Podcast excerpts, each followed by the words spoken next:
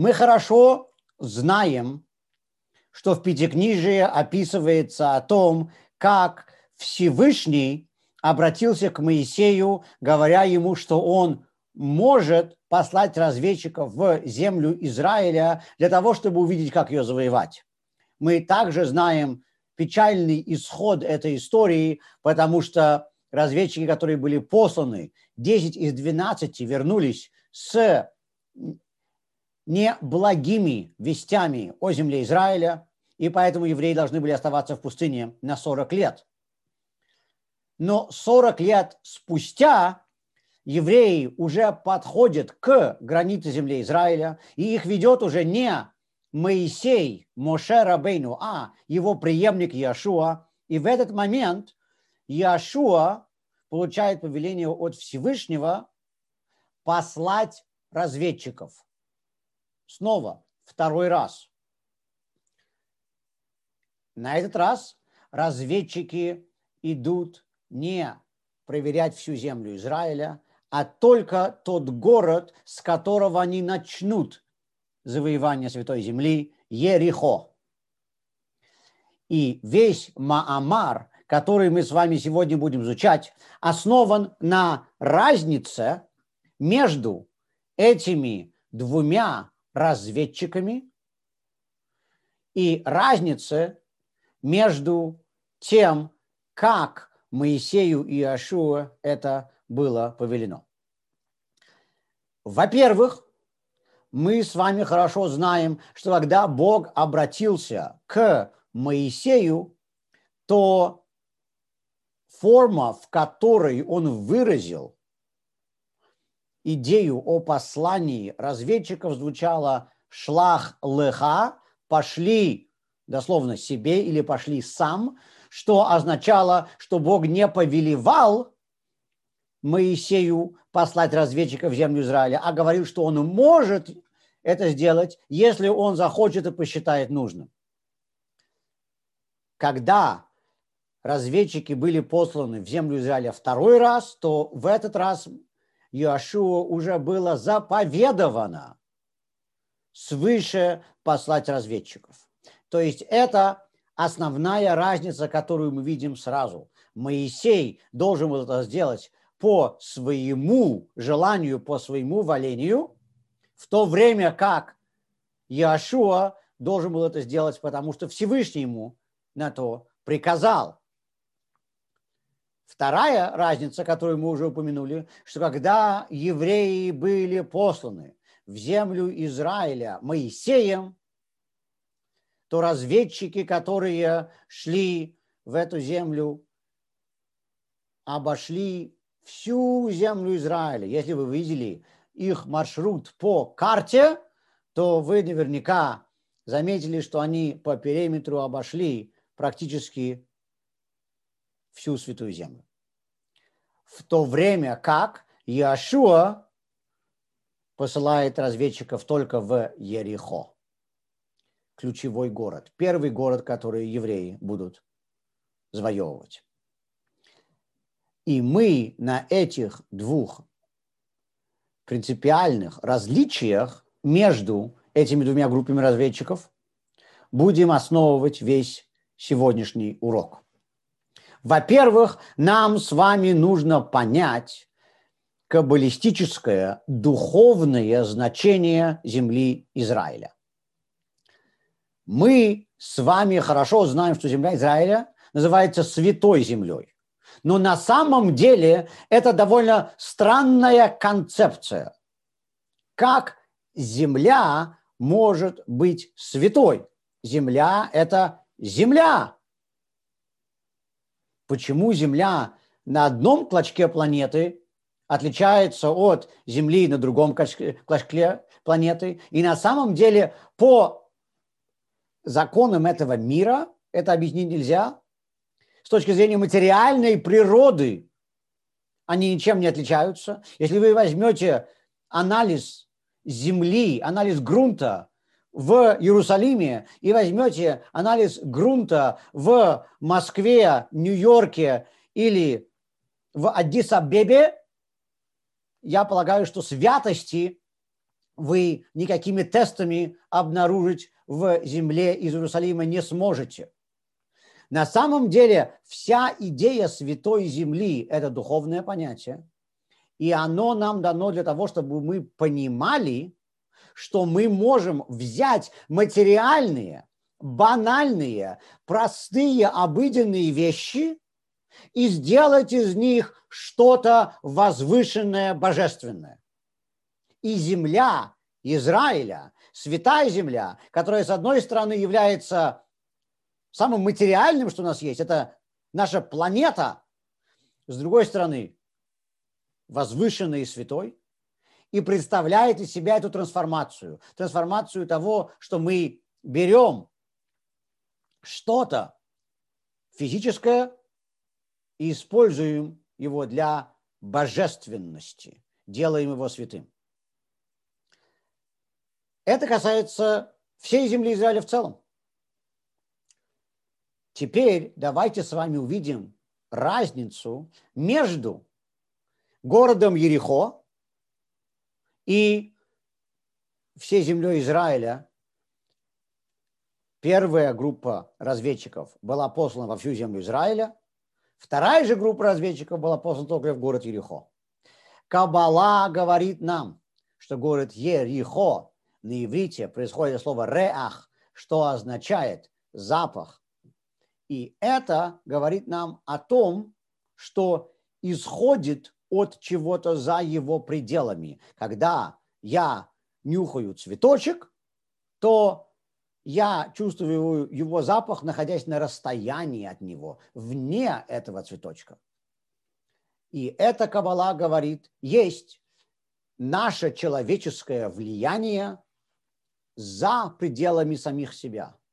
Наше влияние на окружение, и у этого влияния на окружение есть три степени три вида. Наши мысли, наши слова и наши действия. Конечно же, мысли, если они не выражены, то они остаются исключительно в нашей голове. Но Каббала говорит, что даже наши мысли могут оказывать влияние на вещи за пределами нас самих, в частности, Цамахседек говорил, что позитивное мышление влияет на ситуацию, в которой мы находимся, поэтому Цамахцедек заповедовал людям всегда думать позитивно, всегда думать о самом лучшем. Так вот, мысли мы сейчас с вами увидели, как могут влиять на мир вне нас.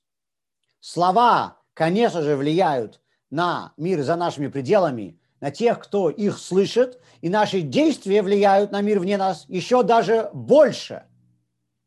То есть, иными словами, мысли, слова и действия – это три степени влияния на внешний мир вокруг нас, и каждая из них является более сильным уровнем влияния. Что же касается самой земли Израиля? Мы с вами хорошо знаем, что в Пятикнижии земля Израиля называется землей семи народов.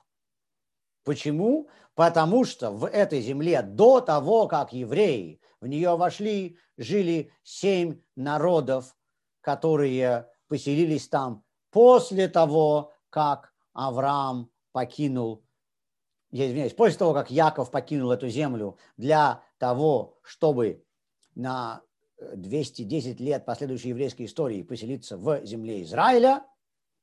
И таким образом, для того, чтобы завоевать эту землю, евреи должны были прийти на землю семи народов.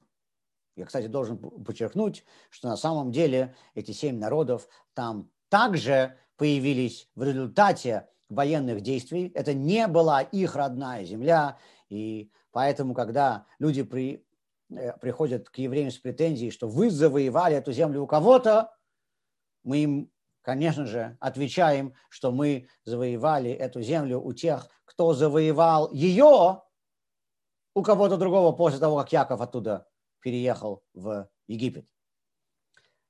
Так вот, семь народов, которые жили в земле Израиля, в Кабале метафорически называются семью сферот. Мы с вами хорошо знаем, что в каббалистическом, э, в каббалистической диаграмме десяти сферот есть три высшие из сферот, которые олицетворяют собой разум. Это хохма, бина и даат, озарение, понимание и знание или мудрость. И семь более низких сферот, которые являются олицетворением эмоций. Хесед – доброта, гевура – строгость, тиферет – гармония и так далее. Семь сферот представляют семь эмоций. Поэтому, когда мы говорим о завоевании земли Израиля, в духовном плане мы говорим о завоевании семи наших эмоций. Какая разница между Ерехо и всей землей Израиля с духовной точки зрения? Иными словами, какая разница между мыслями, словами и действиями, с одной стороны, олицетворением которых является Ерехо, и семью базовыми эмоциями, которые есть у каждого человека, с другой стороны. На самом деле Тора говорит нам, что праведники могут полностью контролировать своими эмоциями. Праведник в состоянии любить только то, что полагается любить, и ненавидеть только то, что полагается ненавидеть. И так далее. Все эмоции праведника находятся под его контролем. А что касается простых смертных, как я, мы с вами на самом деле полностью контролировать свои эмоции не можем. Мы можем контролировать только свои мысли, свои слова и свои действия. И, кстати говоря, я могу заметить, что из этих трех уровней проявления, конечно же, с одной стороны, проще всего контролировать действия, тяжелее, чем действия контролировать слова, и тяжелее, чем слова, контролировать свои мысли. Если вы подумаете, то наверняка вы вспомните ситуации, где вы сказали что-то не то случайно, и этих ситуаций было больше, где вы сделали что-то не то случайно. А если вы будете это сравнивать с ситуациями, когда вы подумали то, о чем лучше было бы не думать, то тут уже, то тут уже, я думаю, что таких случаев будет намного больше. С другой же стороны, что влияет на окружающий мир вокруг нас, безусловно, наши действия влияют больше, чем наши слова, и наши слова больше, чем наши мысли. То есть, теми словами, то, что влияет на мир больше всего, на самом деле нам проще всего контролировать. Это наши действия. То, что является средним по сложности контролирования, является также средним по уровню влияния на мир вокруг нас, и наши мысли, которые влияют на мир вокруг нас, меньше всего, нам тяжелее всего контролировать. Бог сделал нам такой подарок, слава Богу, по крайней мере, вещи, которые влияют на мир больше, нам проще контролировать. А что касается наших чувств, наших эмоций, вот здесь уже, извините, говорят, любовь зла полюбишь и козла, говорят, что насильно мил не будешь. И есть еще столько много выражений, которые подчеркивают то, что эмоции на самом деле среднему человеку не подвластны. И это на самом деле является очень трезвым взглядом иудаизма на природу человека. Я могу вам э, привести пример из политической сферы. Мы здесь, в Америке, только что переживали, и на самом деле все еще переживаем выборы. Надеюсь, что закончим их переживать поскорее. Так вот, много лет назад на выборы в президенты США баллотировался Джимми Картер. У Джимми Картера была совсем непростая история с евреями, и с землей Израиля, и с государством Израиль, но это мы можем оставить в стороне. Сейчас я хочу обратить внимание на интересный момент из его предвыборной кампании. Во время интервью его как-то спросили в живом эфире, изменял ли он когда-нибудь своей жене. И он сказал нет. Потом его спросили, влюблялся ли он когда-нибудь в какую-нибудь другую женщину, кроме своей жены. И Джимми Картер совершенно откровенно сказал, да, было, но, сказал Джимми Картер, я увидел эту женщину, к которой почувствовал влечение. Она была молодой девушкой, которая работала в моем офисе. Я к этому времени был уже женат, говорит Джимми Картер. И я понял, что я так не могу продолжать жить.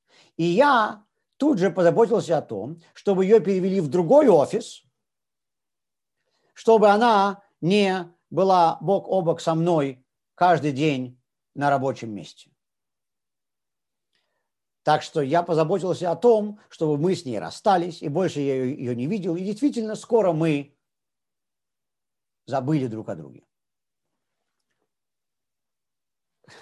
сегодня в Америке, по крайней мере, такое откровение э, у э, каких-либо политических деятелей во время их предвыборных кампаний, я полагаю, невозможно даже себе представить. Но Джимми Картер был откровенен, честен. И что вы думаете? Полился поток ругательств в его сторону. Как это так возможно? Женатый мужчина чувствует влечение кому-то другому, к молодой девушке. Да как он так вообще мог делать? Я вам скажу честно, что с еврейской точки зрения, из того, что мы сейчас с вами узнали, на самом деле мы поняли, что ничего плохого это о Джимми Картере не говорит. Это говорит о нем просто, что он не является праведником, как я полагаю и большинство людей на этом свете – но он совершенно правильно поступил, позаботиться о том, чтобы эта девушка перешла в другой офис. И, кстати говоря, он сказал, что он позаботился об этом э, также, обращая внимание на то, что она бы не потеряла э, своего статуса на работе, что, а, чтобы она была принята на подобную уже позицию э, в другом офисе, и чтобы ее стаж в этом офисе зачитывался там также, и так далее – и на самом деле мы понимаем, что наши эмоции не могут быть нами контролируемы полностью, но мы можем на самом деле контролировать ситуации, в которых мы находимся. И это Джимми Картер и сделал. И на самом деле мы с вами провели только что с вами э, параллель между простым человеком и праведником. И мы сказали, что праведник в состоянии контролировать свои эмоции, а простой человек нет. Праведником человек может быть только если ему дан на то подарок свыше, как это сказано в книге Таня, мы знаем, что сами мы не можем сделать себя праведником. Человек должен получить это от Всевышнего. Но человек может совершенствоваться полностью до уровня праведника, то, что в книге Тани называется бейнони, и это самое высокое, до чего человек может дойти своими силами. Однако Александр Суворов говорил, плох тот солдат, который не хочет быть генералом. И я бы сказал, перефразируя Суворова, плох тот Бейнони, который не хочет быть праведником. Это означает, что несмотря на то, что мы не можем полностью контролировать свои эмоции, но мы, по крайней мере, можем над этим работать. И мы можем стараться держать наши эмоции в руке. По крайней мере, мы можем это сделать, манипулируя ситуацией, в которых мы оказываемся. В частности, как это сделал Джимми Картер. Мы можем стараться вдохновлять себя на правильные вещи, на которые мы знаем, мы должны быть вдохновлены. Пойти слушать людей, которые вдохновили бы нас на правильный путь, на правильные действия, на правильные мысли, на правильные чувства.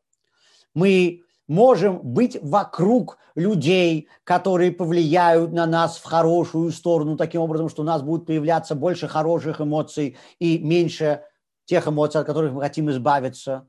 Поэтому мы должны смотреть на наше окружение и стараться, чтобы в нашем окружении были только люди, которые на нас будут позитивно влиять.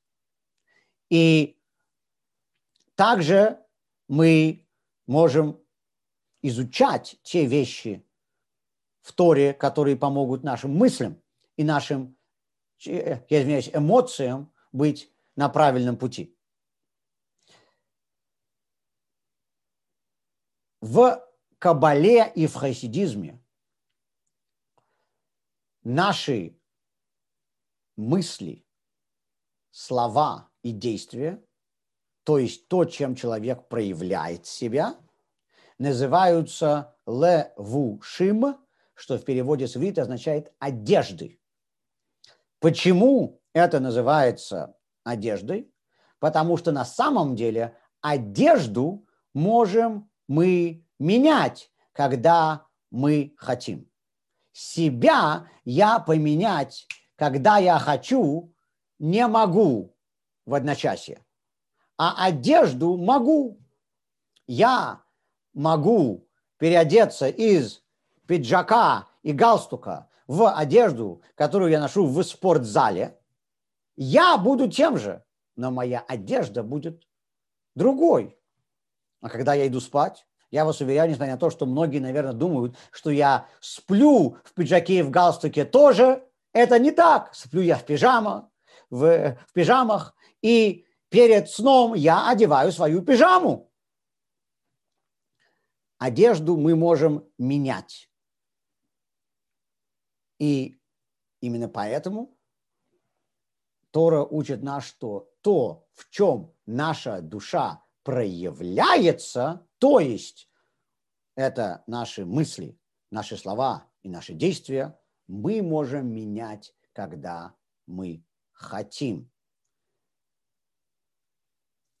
Если у моей души сейчас есть определенное проявление, которое я считаю неуместным, то я могу выбрать другое проявление для моей души.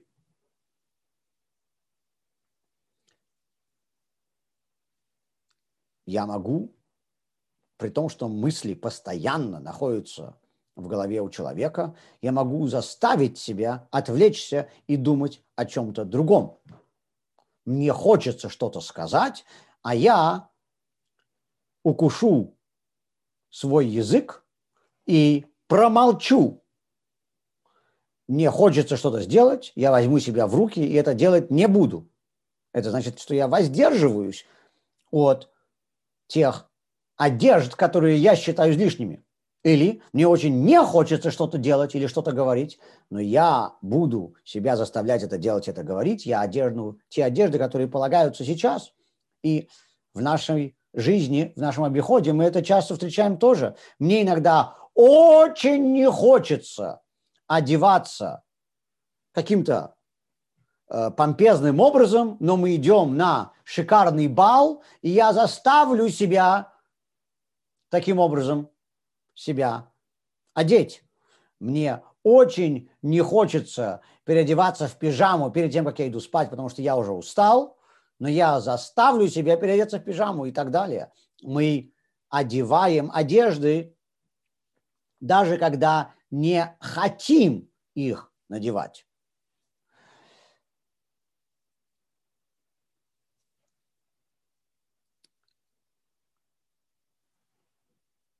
Мы с вами также уже видели, что на самом деле наши эмоции являются большей частью нас самих, чем наши мысли, наши слова и наши действия. Это сто процентов. Поэтому их тяжелее менять. Но Кабала говорит нам, что при том, что в нас самих сейчас эмоции находятся больше чаще нас самих, и поэтому кажется нам выше, на самом деле в духовном корне наши проявления, то есть мысли, слова и действия, выше наших эмоций. То есть, грубо говоря, одежда выше человека, который ее носит. Вы скажете, как это может быть? Мы все хорошо понимаем, что человек более ценен, чем его одежда. Это так. Но намек на это говорится в книгах Кабалы, мы видим в том, что одежда влияет на человека. Мы хорошо знаем, почему, например, в армии требуется униформа, почему в армии есть определенное мундирование, потому что всем хорошо известно, что когда солдаты одеты определенным образом, это влияет на то, как они себя ощущают. Когда человек одет определенным образом, он заставляет себя вести определенным образом. Он выглядит в своих собственных глазах определенным образом. Одежда поэтому влияет на человека, одежда может украшать человека, и может быть наоборот. Человек, который одет в лохмотья, скорее всего, великим э, сам, самоуважением отличаться не будет.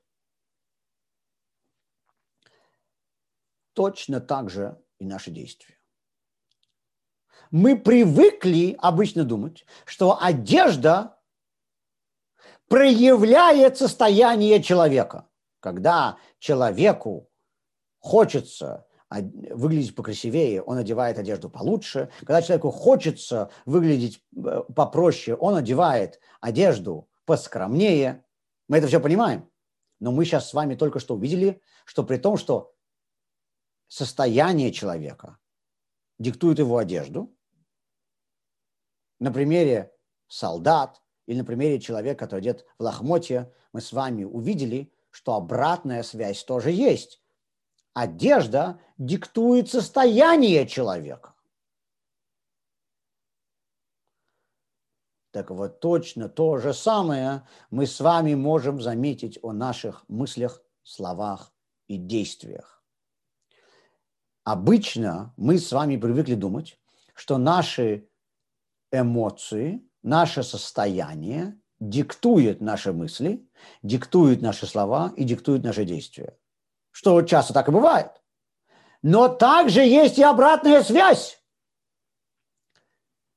Наши мысли, наши слова и наши действия влияют на наши эмоции, влияют на наше состояние, влияют на нас – я могу заставить себя о чем-то думать, если это что-то радостное, то мое настроение поднимется. Я могу заставить себя говорить о чем-то, о чем мне не хочется говорить, или петь песню, которую мне не хочется петь, и это наведет меня в определенное настроение. И также наши действия. И так же, как одежда может поднять человека или его опустить, наши мысли, слова и действия также могут поднять человека или его опустить. И мы с вами сейчас видим разницу между нашими эмоциями, семи эмоциями, которые являются олицетворением земли Израиля, семи народов, которые там жили, и нашими мыслями, словами и действиями. Мы с вами теперь понимаем, почему, когда Моисей посылал разведчика в землю Израиля, ему Всевышний сказал, что он не обязан посылать, он это может сделать, если хочет, по своему усмотрению. Потому что не каждый человек может контролировать свои эмоции. Из-за того, что не каждый человек может контролировать свои эмоции, поэтому человек не может быть обязан посылать разведчиков в землю Израиля. Это он должен делать по своему усмотрению. Бог никогда не будет требовать у людей то, что они не в состоянии делать. Однако Ягашуа должен был послать разведчиков в Ерехо. Он был обязан это сделать. Всевышний его обязал этому. Почему? Потому что человек обязан контролировать свои мысли, свои слова и свои действия. Почему Всевышний нас обязывает это делать? Потому что мы все в состоянии это делать. И также мы с вами сегодня узнали, что при том, что мы не в состоянии контролировать наши эмоции, мы с вами можем, или, по крайней мере, э, мы можем стараться это делать на каком-то уровне. И интересно, что Рэбби говорит, именно поэтому Моисей послал разведчиков. Что такое разведчики? Мы должны смотреть на наши эмоции, наблюдать за ними и подбирать. Может быть, есть одна, которую я сейчас могу немножко изменить. Может быть, есть другая, над которой я могу сейчас работать. Не нужно стараться все, все, все их изменить. Это не получится, если вы не праведник. Но стараться смотреть, какую из них я когда могу немножко изменить, исправить, улучшить, это я могу и должен делать. И интересно – что Ребе подчеркивает, что земля Израиля целиком на самом деле состоит не из земли, где проживали семь народов, а из земли, где проживают, проживали десять народов. Когда Моисей вывел евреев из Египта, и Иошуа ввел евреев в землю Израиля – то тогда Иошуа еще не смог завоевать всю землю Израиля. Из десяти участков земли, на которых жили десять разных народов, Иошуа завоевал только семь. Это означает, что у нас сейчас есть семь эмоций, на которые, по крайней мере, праведники могут рассчитывать, что они будут под их контролем. А когда же евреи смогут завладеть оставшимися тремя участками земли, земли, э, э земли, где жили народы Кении, Книзи и Кадмойни, это сказано будет только после прихода Машеха. Это будет только после прихода Машеха. И Кабала говорит нам, что это означает, что после прихода Машеха не только семь сферот, которые олицетворяют эмоции, будут под нашим контролем, но даже три высшие сферот, которые олицетворяют наш разум, будут полностью подчинены нам. Сейчас для того, чтобы думать хорошие вещи, нам нужно прикладывать усилия. Мысли являются одним из наших проявлений, которые нам нужно все время держать под контролем. И если мы его не держим под контролем, то наши мысли могут уйти очень далеко. А, и мы с вами говорили, что из всех трех проявлений человека мысли тяжелее всего контролировать. Когда придет Машиах, так как духовность этого мира будет раскрыта, то поэтому наши мысли автоматически будут под нашим контролем. Мысли наши не будут даже хотеть думать ни о чем другом, кроме о том, что является позитивными, хорошими, божественными мыслями. И поэтому, когда придет Машех, не только все евреи вернутся в землю Израиля, что значит с духовной стороны, если мы будем смотреть нашу аллегорию, что мы снова будем держать все наши эмоции под контролем, как праведники это могут делать сегодня. После прихода Машеха каждый еврей это сможет сделать. Но после прихода Машеха также каждый еврей сможет также полностью, безоговорочно, всегда контролировать свои мысли.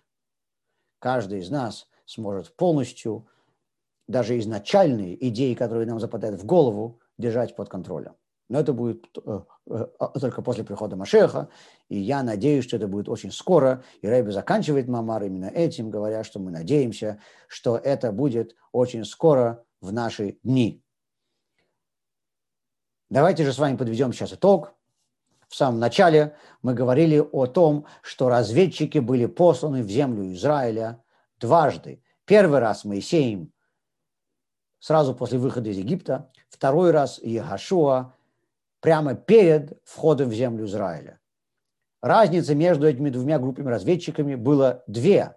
Первое, что Егашуа послал разведчиков только в Ерихо, в один город, который был прямо у границы, а Моисей послал разведчиков во всю землю Израиля.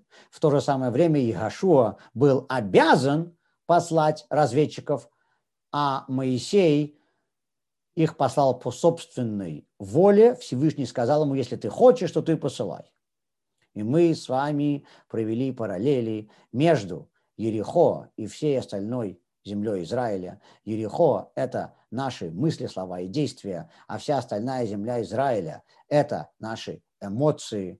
И мы с вами говорили, что человеку намного Э, доступнее, каждому человеку это доступно, контролировать свои мысли, слова и действия, а праведники, только праведники могут контролировать свои эмоции. И поэтому Моисею было сказано, что он может послать разведчиков, но не обязан это делать в то самое время, как Яшуа должен был посылать разведчиков. Иными словами, Яшуа был обязан сказать всем нам, что каждый еврей, каждый из нас обязан контролировать свои мысли, слова и действия, а Моисей тем самым говорил людям, что они могут стараться контролировать свои эмоции, но только по своему усмотрению. И также мы с вами по ходу дела поняли, почему мысли, слова и действия называются левушим одежды, потому что мы можем их менять, когда мы хотим. И это делать намного проще, чем наши эмоции. Э, но при том, что мы не можем контролировать наши эмоции, мы должны стараться это делать, и мы должны стараться ставить себя в ситуации, когда э, мы не попадались бы в капкан плохих эмоций, и когда мы могли бы развивать в себе позитивные эмоции, которые мы хотели, и также мы с вами говорили, что наши мысли, слова и действия, наши одежды влияют на нас, так же как одежда в прямом смысле этого слова влияет на состояние человека, на то, как он себя ощущает, точно так же наши мысли, слова и действия, которые мы делаем, даже если мы не желаем того, влияют на наше внутреннее состояние. И это все сейчас. А после прихода Машеха мы все сможем также иметь под полным контролем даже изначальные мысли, которые падают нам в голову. Мы сможем полностью быть посвящены нашим разумам божественности, и у нас никаких поползновений даже кроме этого не будет. Этим мы завершаем наш сегодняшний класс. Если у вас есть вопросы, вы можете их задать. Если вы смотрите нас на Facebook Live, то вы можете задать ваши вопросы в письменном виде в комментариях. Если вы смотрите нас на Zoom, то вы можете включить ваши микрофоны.